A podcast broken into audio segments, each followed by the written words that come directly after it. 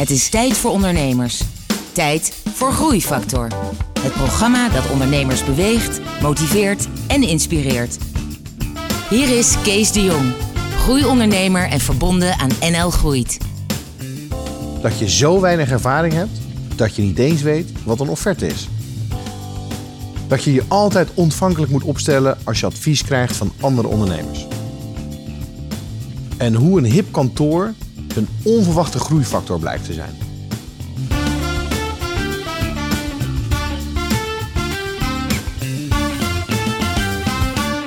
Hallo en welkom bij Groeifactor. Het programma dat ondernemers beweegt, motiveert en inspireert.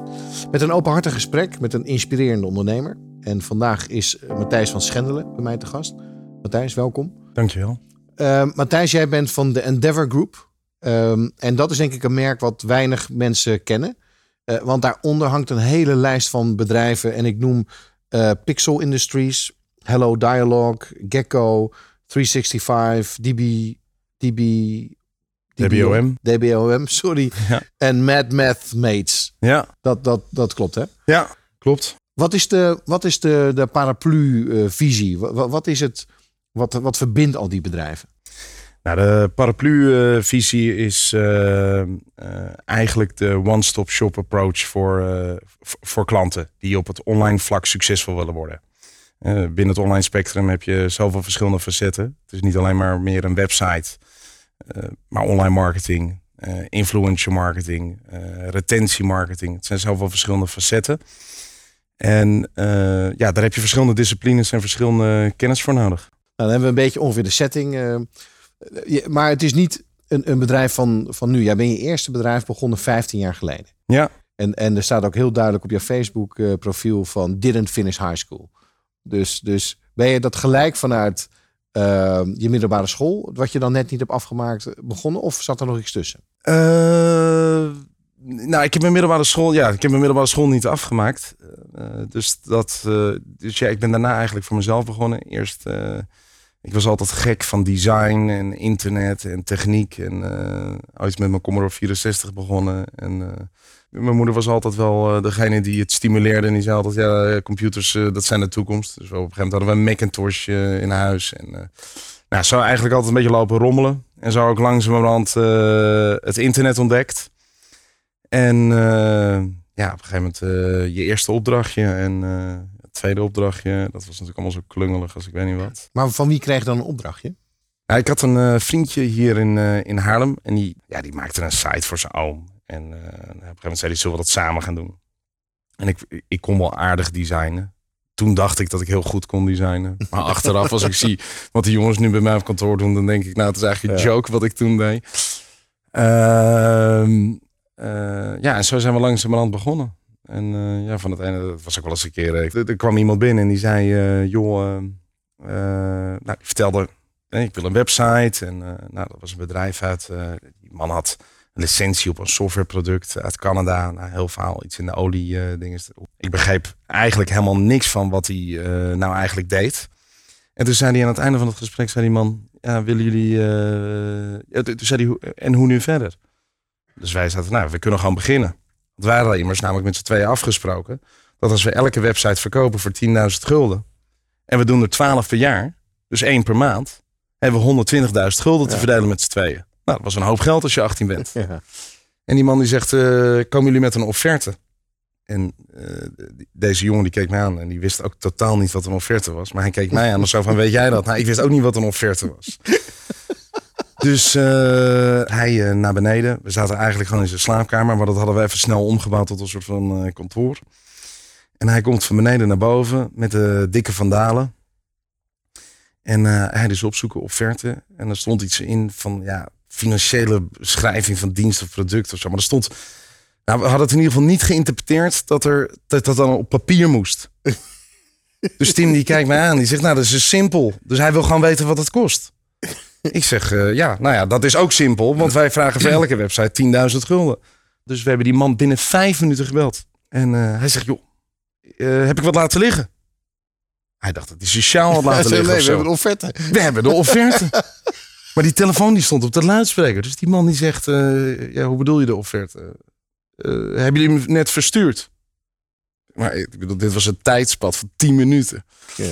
Ik zei, nee, we hebben hem hier. De website is 10.000 gulden. Nou, die man die was natuurlijk gewoon van flabbergasted. Wat zijn het voor twee cowboys? Yeah. En nou, long story short, uiteindelijk is hij ermee akkoord gegaan. En dat was onze tweede opdracht. En is die klant er lang gebleven? Is die nog... Volgens mij wel, maar ik ben... Dat bedrijfje heeft nog best wel lang bestaan, maar ik ben daarna een jaar weggegaan. Oh, 2 jaar weggegaan.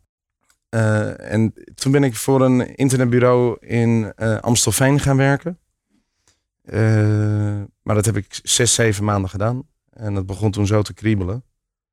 Eigenlijk niet eens zozeer ondernemerschap of zo. Ik weet niet of ik daar zo bewust mee bezig was. Ik vond het in ieder geval niet leuk om voor een baas te werken. Dat weet ik wel. Ja. En een vriend van mij, althans een restaurant waar ik vaak kwam. In Haarlem, vlak bij de Grote Markt. Die zei op een gegeven moment tegen mij van... joh, boven verhuur ik. Nou, dat waren appartementen. Hij zegt, maar die mensen gaan eruit. Hij zegt, we kunnen er ook gewoon een kantoor van maken. Hij zegt, dan beginnen we gewoon een bedrijf. Nou, daar waren we eigenlijk nog niet helemaal over uit... wat we dan precies gingen doen. In ieder geval, we hebben eerst dat kantoor ingericht en opgeknapt. Nou, dat was al een heel low budget. En ja, ik ben daar gaan zitten. Ja, en hij is op een gegeven moment gewoon... hij zat beneden in het restaurant. En dat was in het weekend ook goede borrel en cocktails en dingetjes. En hij sleepte gewoon iedereen naar boven. Dus het was gewoon... nee, ja, oh, heb je nog geen website? Nou, moet je even met Matthijs praten. Heb je nog geen website? Nou, moet je even met Matthijs praten. Nou, voordat ik het wist zaten we met 2 mensen, 3 mensen. Ja, en op een gegeven moment... nou zit je met heel veel mensen. Ja. Zo is het eigenlijk een beetje gegaan. Maar het is wel grappig. Zonder enig idee of besef wat ondernemerschap is. Of, Nee, dat blijkt ook wel een beetje hoe je bent begonnen. Want ja. Weet je wat, we beginnen met een kantoor inrichten. En dan vervolgens hebben we een bedrijf. Terwijl normaal gesproken beginnen met een idee of met een klant. Ja, maar natuurlijk wel, maar natuurlijk wel een beetje een richting. Hè? Dus kijk, internet was het natuurlijk. En ik wist wat van internet. Ik dacht dat ik heel veel wist van internet. Maar achteraf wist ik eigenlijk misschien... niet zo heel veel van internet. Maar dus we gingen iets met websites doen. En ik had in dat internetbureau waar ik in Amstelveen had gewerkt... had ik gezien wat e-mailmarketing was. Nou, ik wist niet dat je marketing kon doen via e-mail. Maar dat was mijn ervaring met... En ik begon eigenlijk voor hem. Dus het was ook een beetje spontaan. Want ik deed wel eens een menukaart. Ik had zijn website gedaan. Dus zei ik, joh, je moet nieuwsbrieven gaan versturen. Hij zegt, ja, hoe dan? Ja, ik zeg, ik heb ook geen idee, maar er waren nog helemaal geen systemen... zoals de Mailchimps van deze wereld die je tegenwoordig hebt. Dat was er toen nog allemaal niet. Dus ik met een of andere SMTP-verbindingen... heel klungelig allemaal in elkaar geklust... om die e-mails eruit te krijgen. En elke keer als we een e-mail verstuurden, stond zijn tent vol. Nou, voordat ik het wist, stond het volgende restaurant voor de deur. Die zei van, joh, wat je voor hem doet... kun je dat ook voor mij doen? Nou, en op een gegeven moment hadden we 4-5 restaurants... om de Grote Markt in Haarlem die klant waren. En toen bedacht ik eigenlijk, nou, dan moeten we een software systeempje bouwen... waar die mensen dat zelf kunnen doen. Dus kunnen inloggen, een adresbestand kunnen uploaden... en vervolgens nieuwsbrieven kunnen versturen. En zo is Hello Dialogue ontstaan. Je had dus vrij snel een paar man in dienst. Hoe is dat verder gegroeid? Ja, eigenlijk... Er zat daar niet echt een visie of een strategie achter. Eigenlijk heel organisch. Die begrepen wel. Ja. Ik bedoel, ik had wel altijd een visie over het internet. En dus je kon altijd... Ja, het was eigenlijk mensen en klanten of leads of prospects enthousiasmeren over het internet. En ja, elke keer als we een project erbij hadden, dan kwam er ook weer een werknemer bij. Het is eigenlijk heel organisch. En hoe groot is dat uiteindelijk geworden? Ja, tot waar we eigenlijk nu zijn. En dus, maar dat is één van de bedrijven. Ja, Pixel zit nu... Nou, we hebben natuurlijk wat gedeelde dingen. Maar laten we zeggen, we hebben wat dingen opgesplitst. Nou, maar voor het gemak even zeggen 20 mensen. Ja. En als je dan... Wanneer dacht je voor het eerst... Oké, we gaan een nieuwe BV oprichten. Of een nieuw bedrijf oprichten. Voor een andere product en dienst. Wanneer was dat? Nou, dat was eigenlijk al vanaf dag 1. We hadden wel het idee van... Nogmaals, het begrip van maatwerk of zo, dat besef hadden we niet echt. Maar we hadden wel zoiets van, ja, we moeten schaalbare producten hebben. Oké. Dat hadden we eigenlijk... Waar komt dat vandaan? Ja, gewoon niet elke keer het wiel opnieuw hoeven uit te vinden. Ja. Weet je wel? Het is niets mooiers, denk ik. Kijk, het besef van eigen producten hebben, dat was er wel. En dat is natuurlijk wat toen klantenbinder heette en later Hello Dialogue is geworden. Dat was de eerste. En dat was de bedoeling dat dat de 20 zouden worden. Maar uiteindelijk is het alleen bij die gebleven. Ja. Dus inmiddels zijn wel heel veel dingen hebben geprobeerd. Maar ja, dat is hem eigenlijk. Als je kijkt naar die beginfase. Daarna ben je bent continu blijven groeien als bedrijf. En dat heb je onder andere gedaan door bedrijfjes te ontwikkelen. Dan wel ook daarna te kopen. Ja. En in die fase ben je ook zelf gegroeid. Hoe kijk je naar je eigen ontwikkeling als founder, leider van zo'n organisatie? Wat zijn je eigen groeipaden geweest? Nou, het belangrijkste, echt het allerbelangrijkste is dat ik vroeger altijd alleen maar verwachtingen uitsprak. Dus doe dit, dat, doe dat. Je wil overal bovenop zitten. Als iets niet goed gaat, duik je er meteen bovenop. En je neemt eigenlijk geen tijd om te evalueren met je personeel. Je stelt ze niet de vragen. Je geeft ze geen ruimte om zelf met de antwoorden te komen. Om zichzelf te ontwikkelen, zelf te ontplooien. Dus eigenlijk alles wat fout gaat, schreeuw je en duik je er bovenop. Ja, weet je, dan ben je uiteindelijk, loop je altijd achter de feiten aan. Want ja. Dan is het bordjes omhoog houden. En dat constructief draagt dat natuurlijk helemaal niet bij aan je organisatie. Ja. En de kunst zit hem natuurlijk, is rust houden. Mensen moeten ruimte hebben om te kunnen vallen. Dat moet je bespreken. Daar moet je tijd voor maken. Je moet met je werknemers gesprekken hebben. Nou, ik zeg altijd wel eens een beetje... Mijn techniek in mijn hoofd is altijd een beetje LSD. Luisteren, samenvatten, doorvragen. Dat vind ik altijd een makkelijk... Maar dat heb je moeten leren door al die jaren. Dus eerst je sprong erop. Ja. En overigens... nog steeds af en toe hoor. Het is natuurlijk heel verleidelijk... om dat te doen. Ja, ik regel het zelf wel even. Of ik bel die klant wel even. Of ik los het wel even op. Maar dat is natuurlijk niet... Weet je, dan kan je natuurlijk nooit groeien. Ja. Ik bedoel... Hoe wil je dan dat je oudje... Hoe kreeg je dat inzicht? Kreeg je dat zelf of zei iemand anders dat tegen jou? Nou, ik had wel het inzicht dat dit niet de manier was. Omdat je zelf ook uiteindelijk dan het hardste moet werken. Ja joh, dat schiet natuurlijk helemaal niet op. Je loopt overal dan achter de feiten aan. Ja, dat inzicht komt met de jaren. En het belangrijkste is, weet je, ik ben er echt van overtuigd als ondernemer. Ja, ik heb gewoon een aantal goede vrienden die veelal wat ouder zijn, 10, 15 jaar ouder. Waar ik op een hele relaxte, fijne manier mee kan sparren. En dat zijn ook ondernemers? Ondernemers of het corporate, van alles wat. Oké. Maar dit is wel goed dat je dat ook doet. Dat je dan je issues neerlegt en dat ze... Joh Matthijs, hè? Waarschijnlijk ben je zelf het probleem, zeggen ze dan. Ja, dat klopt, ja. Maar ik moet zeggen, ik vind het ook, wat dat er gaat, vind ik het ook fijn om over de uitdagingen te praten. Ja. Ja, dus het is niet zo dat ik dan dingen niet wil vertellen. Het is eerder andersom. Ik vind het juist leuk om te vertellen. Ja. Al is het maar, en ik denk dat op zich best wel veel ondernemers dat hebben hoor. Die het ook wel even... Weet je, het is ook een soort van... even lekker zeiken naar elkaar. Of, ja. Of heb jij dat gezeik ook? Of heb jij dit gezeik ook? Weet je wel. En dat is ook een beetje... een soort van opluchting kan het soms zijn. Ja. Maar dat... Ja, het is niet makkelijk. Maar ik heb wel echt het voorrecht... vind ik in ieder geval voor mezelf... is dat ik heel veel fijne mensen om me heen heb. Met ontzettend veel bagage. Waar ik heel open mee kan praten. En die af en toe ook wel eens heel confronterend een spiegel voor kunnen houden. En ja, it hurts sometimes. Maar dat hoort erbij. Ja. Als je niet ontvankelijk bent als ondernemer voor kritiek en voor feedback, dan wordt het een hele lange weg, denk ik. Groeifactor is een initiatief van MKB Brandstof. Ga naar mkbbrandstof.nl voor nog meer openhartige verhalen van inspirerende ondernemers. Groeifactor inspireert ondernemers. Je hebt je bedrijf ook laten groeien door middel van overnames. Dus je hebt een paar bedrijfjes overgenomen en ingelijfd. Ja. Hoe is dat gekomen? Welke bedrijven zijn dat? Dat is DBM en Free365. En wat was daar? Was dat een strategische keuze? Was dat een opportunity? Kennen je die mensen? Hoe is dat gegaan? Ja, ik moet zeggen, dat is eigenlijk wel een beetje spontaan gegaan. En dus we waren wel bewust. We hadden ook wel een duidelijke visie dat we dat palet wilden uitbreiden. En we hadden de DBM in dit geval van Duncan. En daar werkten we samen op een één project. Wij zaten toen echt in die fase, oké, wat gaan we doen? We moeten op zoek naar een bureau. En toen kwam ik hem s'avonds eigenlijk tegen in de stad. En ik heb gewoon tegen hem uitgesproken. Ik zeg, joh, dit helpt jou in je groei. Dit helpt ons in onze groei. Maar het belangrijkste is misschien wel, is dat we de kwaliteit naar onze klanten kunnen vergroten.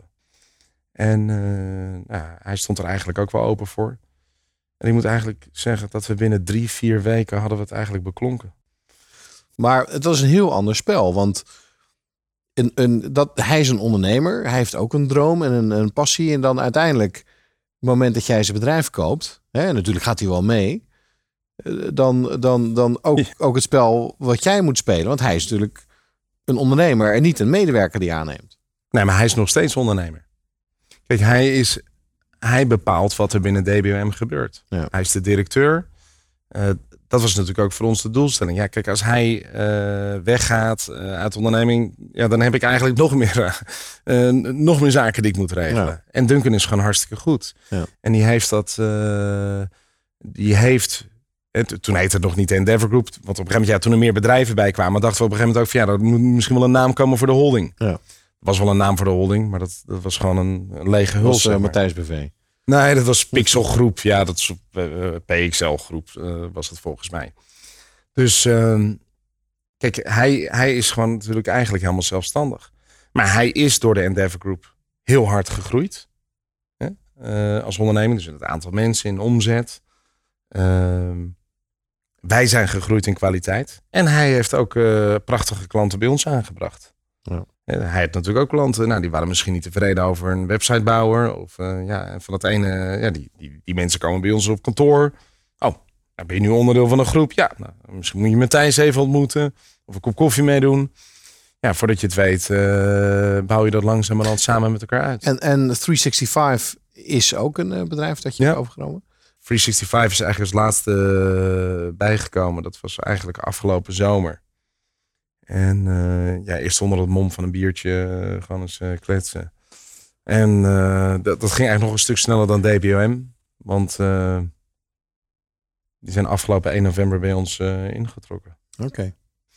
Ik denk dat het belangrijkste, de grootste uitdaging voor ons nu is hoe zorgen we ervoor dat de Endeavor Group goed gepositioneerd is. Ja. Maar daar zijn we pas net mee begonnen. Eigenlijk. Ja, want er zijn een paar grote partijen in Nederland. Hè. Je hebt Tam Tam, je hebt Media Monks. Ja. Dat zijn echt hele grote partijen. Zijn dat ook de partijen waar je tegenop neemt? Wil je zo groot groeien? Of wat zijn die plannen eigenlijk? Nee, ik denk niet dat wij de ambitie hebben om zo groot te worden. Ik denk dat de ambitie bij ons ligt, is met een relatief klein team mooie accounts binnenhalen. En door zoveel verschillende expertises binnen één locatie die klant super succesvol te maken. En dat gaat natuurlijk, weet je, het smelt allemaal een beetje naar elkaar toe. Maar het wordt natuurlijk steeds meer... je wordt ergens steeds meer een soort van consultancyclub. Nou, niet de consultancy in de zin van hier heb je een rapport en over de schutting en de groeten. Maar het is niet voor niets het artikel wat in Adweek stond een tijd geleden. Over dat naast de reclamegroepen die actief in onze markt aan het kopen zijn. Ook de grote consultancybureaus. Dus de PwC's, de Boston Consulting Group, McKinsey, noem maar op. Juist in deze wereld zitten. Want als bedrijf, hoe word je succesvol? Ja, het is allemaal online. Alles wordt digitaal. Ja. En dus de wereld verandert. En als wij daar een steentje in bij kunnen dragen door met een team van super slimme mensen bij elkaar onwijs gave producten neer kunnen zetten. Waardoor de klant succesvoller wordt. Dan denk ik dat we geslaagd zijn in onze missie. En dat is eigenlijk ook iets waar we... Nogmaals, we zitten ook weer in een nieuwe groeifase. Hè? Dus dit is wel echt iets, ook zeker de laatste maanden weer, maar ook vorig jaar. En 365 zit er dan pas sinds november bij. Maar we zijn ook nog met een aantal andere dingen nu achter de schermen bezig. Om om echt alleen maar voor die kwaliteit te gaan. En dat is niet altijd even makkelijk. Hè? Dus, En als je zegt alleen maar voor die kwaliteit te gaan, waar heb je het dan over? Heb je het dan over medewerkers die je dan binnen wil brengen? Of alleen de kwaliteit die je wil brengen naar de klant? Of alleen maar de projecten doen die in de sweet spot zitten van jullie competenties? Nou, het is een combinatie van een aantal dingen. Ik denk dat het belangrijkste is dat we innovatieve producten kunnen leveren bij de klant. En daaromheen daarbij de juiste mensen zoeken. En verder ontwikkelen. En met het verder ontwikkelen bedoel ik dus op de verschillende ondernemingsniveaus, maar ook de cohesie tussen de verschillende bedrijven zelf. Het is belangrijk dat met zaken als kunstmatige intelligentie, big data, nou, het zijn ook containerbegrippen, dus ik wil het ook niet groter maken dan dat het is. Maar ons spel verandert gewoon heel snel. En ik denk dat als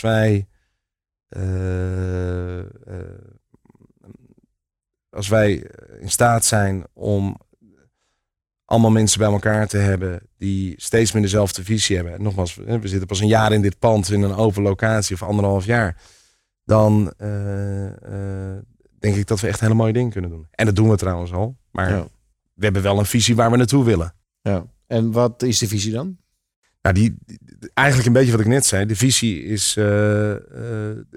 de beste jongetjes van de klas bij elkaar met verschillende expertises. De beste producten neerzetten voor klanten. Hey, heb jij eigenlijk ondernemers in Nederland waar je tegenaan kijkt? Die je ziet als voorbeelden? Nederlandse voorbeelden? Ja, Nederlandse voorbeelden. Maar weet je wel, buiten lijntjes kleuren. Je mag ook internationale voorbeelden. Ondernemers waar je tegenaan kijkt. Nou, in Nederland ik vind het zo moeilijk. Ja, ik heb respect voor heel veel ondernemers hoe ze het doen. Ja, en internationaal, ja, weet je, het is echt een cliché om die naam te noemen. Want iedereen, je voelt hem denk ik al aankomen welke naam ik ga noemen. Ik kan waarschijnlijk Richard Branson. Oh, dat had zeker gekund. Oh. Dat had ik misschien 10 jaar geleden gezegd.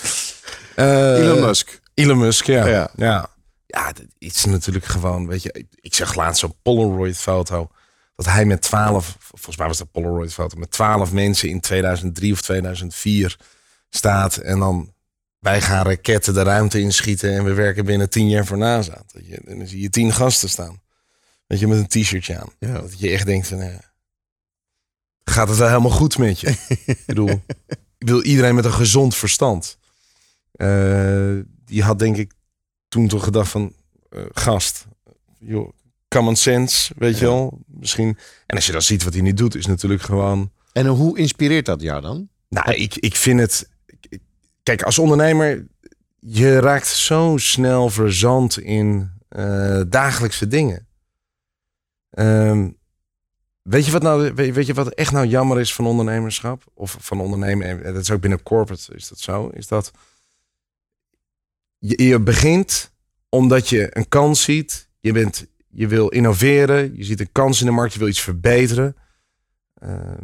En je bent dus disruptive. Hè? Het kan ook een bakker zijn, maar jij bent disruptive. Althans, dat denk je. Ja. En daarom begin je, want je ziet een kans. En uiteindelijk ben je alleen maar bezig met beschermen.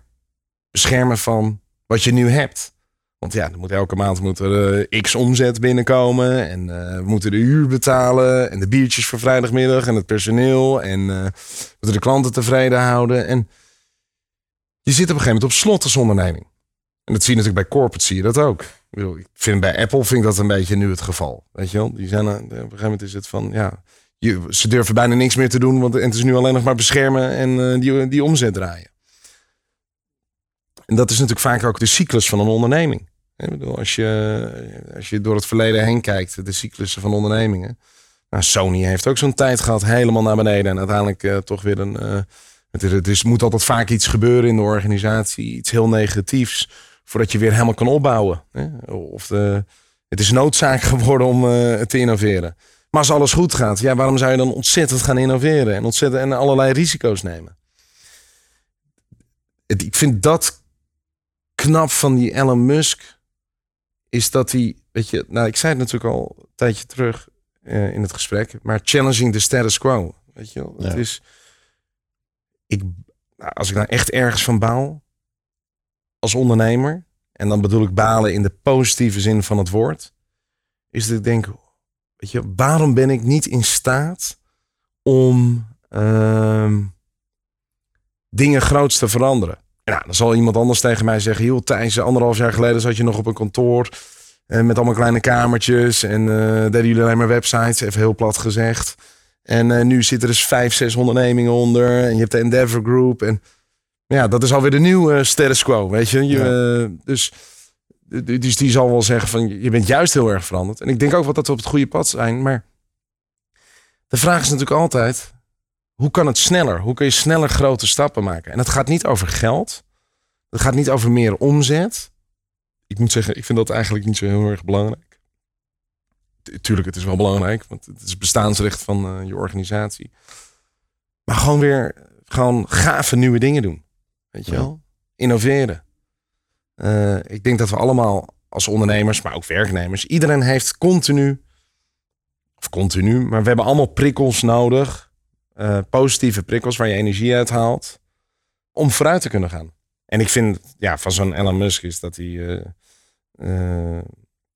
challenging the status quo, ja, weet je, die gaat maar door, joh. Ja, weet je, dat je echt de ene verbazing naar de andere verbazing val je bijna in bij die kerel. Maar het mooie is inderdaad, ik zie dat hij jou heeft geprikkeld en ik zie dat je daarmee ook over je eigen functioneren nadenkt. Moet ik inderdaad niet meer nog challengen? Absoluut, goed dat ik die inspiratie zo zie. Want dat is een mooi voorbeeld. En ik denk dat als ondernemer... Dus...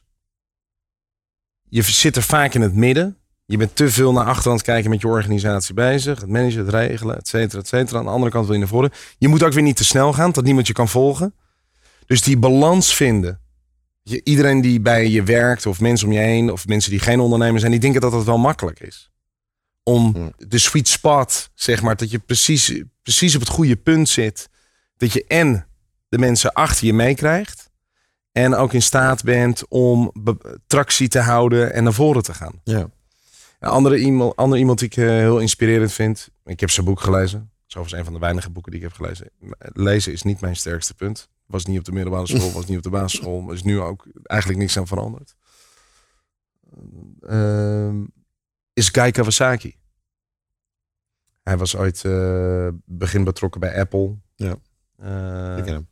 Ja, het boek The Art of the Start. Nou, als ik nou één boek mag aanraden voor ondernemers. Dat is ook het enige boek dat ik maar gelezen heb. Dus het is ook wel redelijk simpel. Maar als mensen mij vragen, welk boek moet je nou lezen? Zeg ik The Art of the Start van Guy Kawasaki. Omdat het zo pragmatisch is. Het is, één, hij heeft mega zelfspot. Nou, dat is wel leuk. Het is lachen, gieren, brullen. Hij is ook grappig. Ik heb hem in het echt gezien. Ja, ik heb 1 keer kaartjes van hem gekocht en toen was ik te laat. Dat was bij de Willem de Zwijger, de pakhuisversiering. Een keer een jaar of 6 geleden. Dus daar baalde ik wel van. Ja. Maar dat vind ik nou... en ook als je op YouTube heeft hij er dan nog eentje staan van de Art of the Start uit 2006 of 2008. 1 van de 2 moet je opzoeken. Dus 40 minuutjes. Nou, tranen rollen over je wangen. Tranen van het lachen. En allemaal sparran. Allemaal dingen waar je zoveel energie van krijgt. En ik heb die video denk ik al 20 keer bekijken. En elke keer denk ik weer, god, wat zit die gozer toch, wat is hij toch goed. Terwijl hij zelf als ondernemer helemaal niet, nou ja, hij is wel heel succesvol, maar met dat Garage Ventures volgens mij niet mega succesvol of zo. Maar ik kan hem wel goed vertellen en inspireren. Dan komen we nu bij het eind van het interview en ja, je hebt al heel veel tips gegeven, maar ik zou het toch nog willen vragen. Je hebt zoveel ervaring afgelopen 15 jaar opgebouwd. Bedrijven overgenomen. Je hebt veel mensen aangenomen. Veel klanten. Je hebt iedere keer een nieuwe rol aangenomen binnen het bedrijf. Wat zou er nog 1 of 2 tips zijn die je aan de luisterende ondernemer op dit moment wil meegeven? Jeetje. De gouden tips? Gouden tips. Als je dat doet, dan word je gegarandeerd succesvol. Nou, ik denk dat het allerbelangrijkste is ja, het klinkt natuurlijk allemaal cliché, maar goed, is dat je zo dicht mogelijk bij jezelf probeert te blijven. En ik denk dat authenticiteit super belangrijk is. Al is het maar omdat je jezelf in de spiegel kan aan blijven kijken. Andere ondernemers of directeuren of managers hebben genoeg mensen kennis en zijn genoeg don't come with bullshit, weet je wel. Wees gewoon jezelf en als je het niet kan, moet je het ook eerlijk zeggen. En is je het, natuurlijk, je mag altijd wel een beetje overbluffen, want dat zorgt ervoor dat je jezelf ook challenged om vooruit te komen. Hè? Ja. Als je nooit jezelf durft uit te dagen of een beetje durft iets meer te verkopen dan dat je misschien ooit hebt gedaan, hè? Dan kom je ook nooit een stap verder. Innovatie gaat gepaard met een klein beetje risico nemen, but not too much. En het tweede tip zou ik echt zeggen, en dat komt natuurlijk een beetje terug waar we het net ook over hadden, is zorg ervoor dat je mensen in je omgeving hebt die open en eerlijk naar je zijn en die echt een spiegel voor houden. En wees ontvankelijk. Luister. Begin niet meteen. En joh, ik heb dit echt jaren gedaan. Jaren gedaan. There's for everything an excuse, weet je al. Maar je hebt geen idee hoe het bij ons in het bedrijf gaat. Ja, maar realiseer jij je wel hoe lastig het is? Terwijl iemand anders, die probeert je eigenlijk alleen maar uit die situatie te halen door je een ander inzicht te geven. Ja. Ja, en als jij dan alleen maar begint met ja, maar en je begrijpt me niet en je zegt dat tegen je vrouw, je zakenpartner, je ouders, andere ondernemers. Ja, doe jezelf een lol en neem gewoon ergens een job en ga gewoon lekker solliciteren. En dan ben je van het gezeur af. Weet je wel? Dan ben je ook geen ondernemer. Ik denk dat, maar dus wees ontvankelijk voor adviezen en tips die je van anderen krijgt. En ja, hoe pijnlijk dat ook is. Ja. En ga er maar vanuit dat het pijnlijk is. Ja. En ga er maar vanuit dat ze gelijk hebben. Dat wil ik dan niet altijd zeggen. Maar vaak wel, maar niet altijd. Maar daar gaat het misschien niet eens om. Ja. Of ze wel of niet gelijk hebben. Je leert er gewoon van. Ja. Weet je wel? Luister. Hou je mond een keer dicht. Okay. En dit moet ik voornamelijk heel vaak tegen mezelf zeggen. Ik denk dat een mooi eind is van dit interview. Hou je mond een keer dicht. Ja. Matthijs, ik heb genoten van dit interview. En ik kan me voorstellen dat het een enorme pret is om bij jullie te werken daar op die 1000 vierkante meter met al die geweldige bedrijfjes bij elkaar. En als ik je goed zou luisteren, dan denk ik inderdaad dat de potentie van wat je aan het bouwen bent nog steeds nog enorm is. Dus we zullen je met veel plezier volgen. Dankjewel. Ingelijks, ik vond het ook superleuk. En voor alle luisteraars, dankjewel voor het luisteren naar deze uitzending van Groeifactor. En graag tot de volgende keer. Ga naar mkbbrandstof.nl voor nog meer inspirerende verhalen van mede-ondernemers. Groeifactor beweegt ondernemers.